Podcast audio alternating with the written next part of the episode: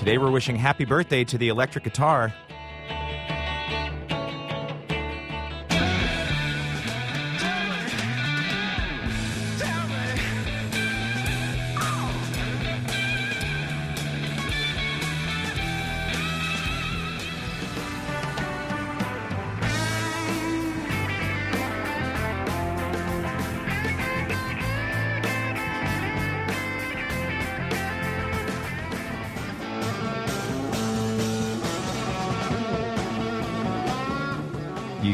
Calling out each of those cuts to yourself as you hear those famous guitarists shredding on the guitar. I like the middle one. That's Jimmy Page's Stairway to Heaven. On this day in history, August 10th, 1937, the Electro String Corporation was awarded the first patent ever on the electric guitar. It was invented by G.D. Beauchamp and called the Rickenbacker frying pan. Now it's called the Axe, the Shredder, you name it.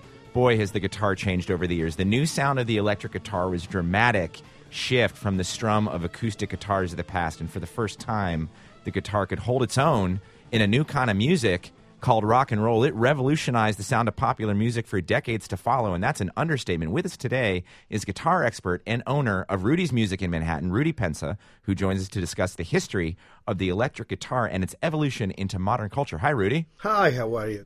Listen to this type of music. Yeah. Get me excited already. Sure, me, me too. I mean, you saw my head bobbing as we're listening Yeah, to Jimi. Hendrix and Jimmy Page. Jimmy Page, Uh, oh we went down the montage. What what really does it for you? I mean, there was probably not one answer to this question, but you listen to cuts like that from you know certainly the the the metal the, the metal bands and the pre metal bands, the guitar bands like Led Zeppelin and Jimi Hendrix. Oh what God. does it for you? What's the one that really just does it for you?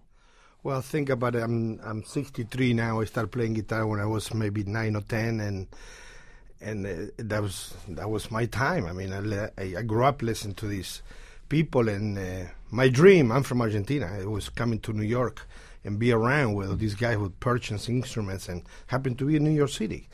And more precisely, it was a place called Manny's across the street from me, who is close now. There, I was dreaming to come to 48 and see all these guitars and everything. I mean, oh my God, when I listen to those guys, I it's still my hair goes, you know. Yeah. Go and stands up, and, mi- and oh. mine does too. So let's go back in history a little bit before we talk about some of our favorite guitar cuts. You describe how cellos and violins evolved into acoustic guitars and then into electric gu- guitars today. What was the point?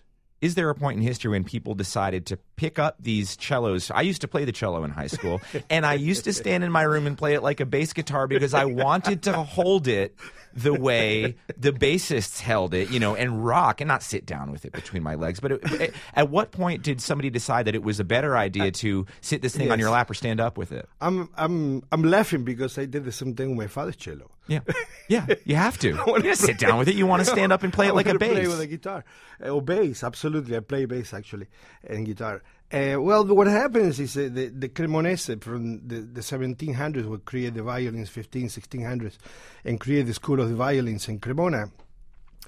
Uh, they they design these instruments with F holes, you know, bridge and tailpieces. Um, actually, was was Gibson in 1920s who Lloyd Loar who put the F holes on the guitar. The F holes is uh, is is a sound holes.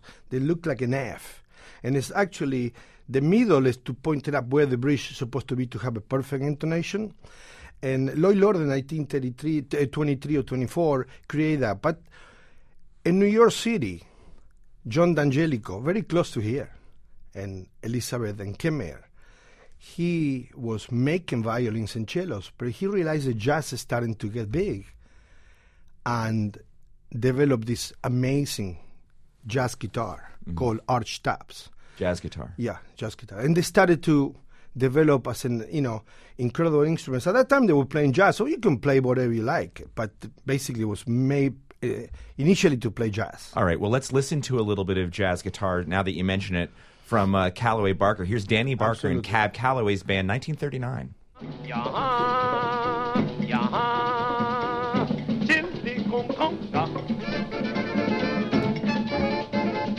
All right, now to be fair, 1939, it's a little bit difficult to hear the electric guitar in there. Absolutely. It is in there because that was before the electric guitar moved to the front of the stage. Exactly. Well, the guitars, especially made by John D'Angelico, they're starting to be uh, 16, 17 inches.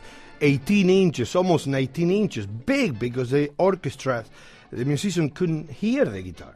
Yeah. That's the reason why, thanks to uh, Mr. Rickenbacker first and later on, and a Gibson company, Guy um Hart, developed this pickup. Mm-hmm. And and and the ES, ES50 guitar, it was fitting with this particular pickup, Charlie Christian pickup. All right, now. Jazz was in the back of the band when we heard Cab Calloway, and by this time in the 1970s, sorry, guitar was in the Oh, back of the band, I should say. By this time in the 1970s, guitar had moved very much to the front of the stage. Listen.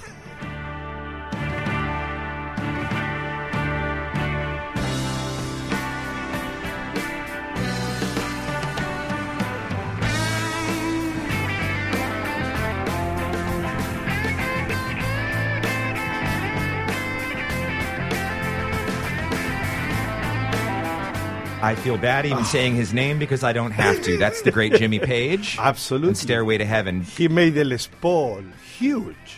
I mean, the sound, the way he plays, the, eh, it's different way when they actually people start playing guitars. It was basically rhythm.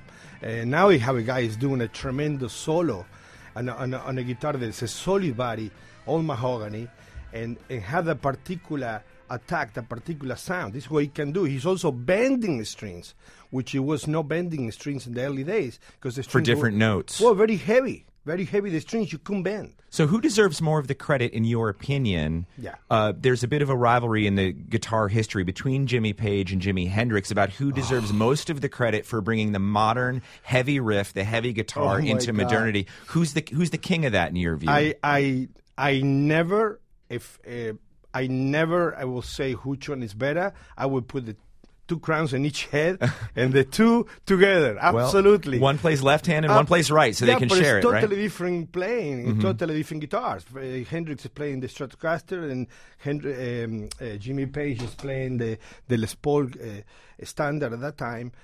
Two ridiculous guitars. Mm-hmm. I mean, unbelievable guitars. I mean, so many more. But those two are, I will say, when you think about Les Paul, you think about Jimmy. When you think about uh, Jimmy, uh, Jimmy Page, when you think about uh, Strat, you think about, you know, J- uh, Jimi Hendrix. Yeah, and, and, and Eric Clapton. Now we've been asking Oh, of listeners. course. We've been asking listeners for their favorite guitar moments from the history of guitars. Let's listen to this listener. Yeah, the intro to Sweet Jane on the Rock and Roll Animal album by Lou Reed. Steve Hunter's guitar player. It's amazing.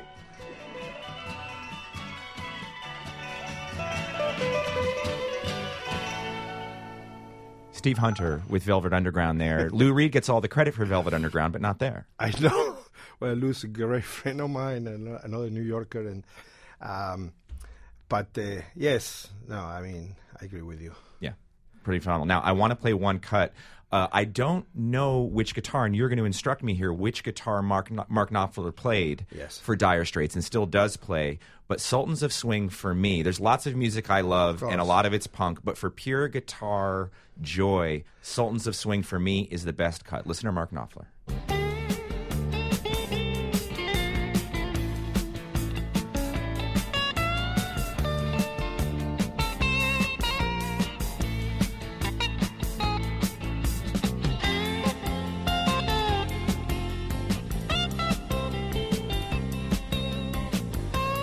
Rudy Pensa, that song is about guys who play in a bar on Friday night because they love to play. Is there anything cleaner is- than that sound? This is the national anthem of solos to me.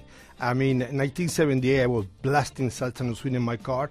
I got to the shop, I opened the shop, and who walks in the shop? Mark Knopfler. yeah. Oh, really? Absolutely. What a story. And I say, Mark, I say, I, I'm sorry. I said, but I'm from Argentina. I know, excuse my English. So it's okay, man. He, was here to try to get in a studio to record, make movies. And I said, man, I just listen to you. This is ridiculous. How do you do that? And we sat for five minutes. He showed me something. We become great friends. By the way, Mark is playing my guitar for 35 years now. oh, is he? The Pensa guitars, Ah, of course. Mark plays the Pensa. Well, there. I'm yeah, so glad my I played guitar. it. I make I make it here in New York City. Oh, I have nothing to add. It's to my that. It's it's, amazing. it's my hero. It's one of my best friends. It's an incredible musician. By the way, is playing in November with Bob Dylan over here in Brooklyn. He is, and I know you'll be And there. up. We'll Are talk, you kidding? We'll talk after about my ticket. Well, I Sultan's a swing for me. Rudy Pensa really does it. Rudy Pensa, owner of Rudy's Guitars. Thank you for coming in and guiding us through 75 years of electric guitars. We really appreciate it.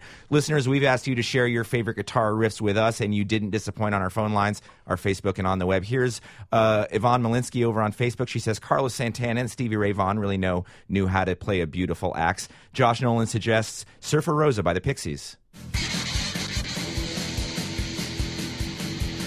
We got calls out for Frank Zappa. We got calls out for other bands Eddie Van Halen, Billy Strain. Tell us your take at 8778 8778 My Take. Post to our site, thetakeaway.org. Filling in for John and Celeste, I'm Todd Zwillich, shredding it with Rudy Pensa here on The Takeaway.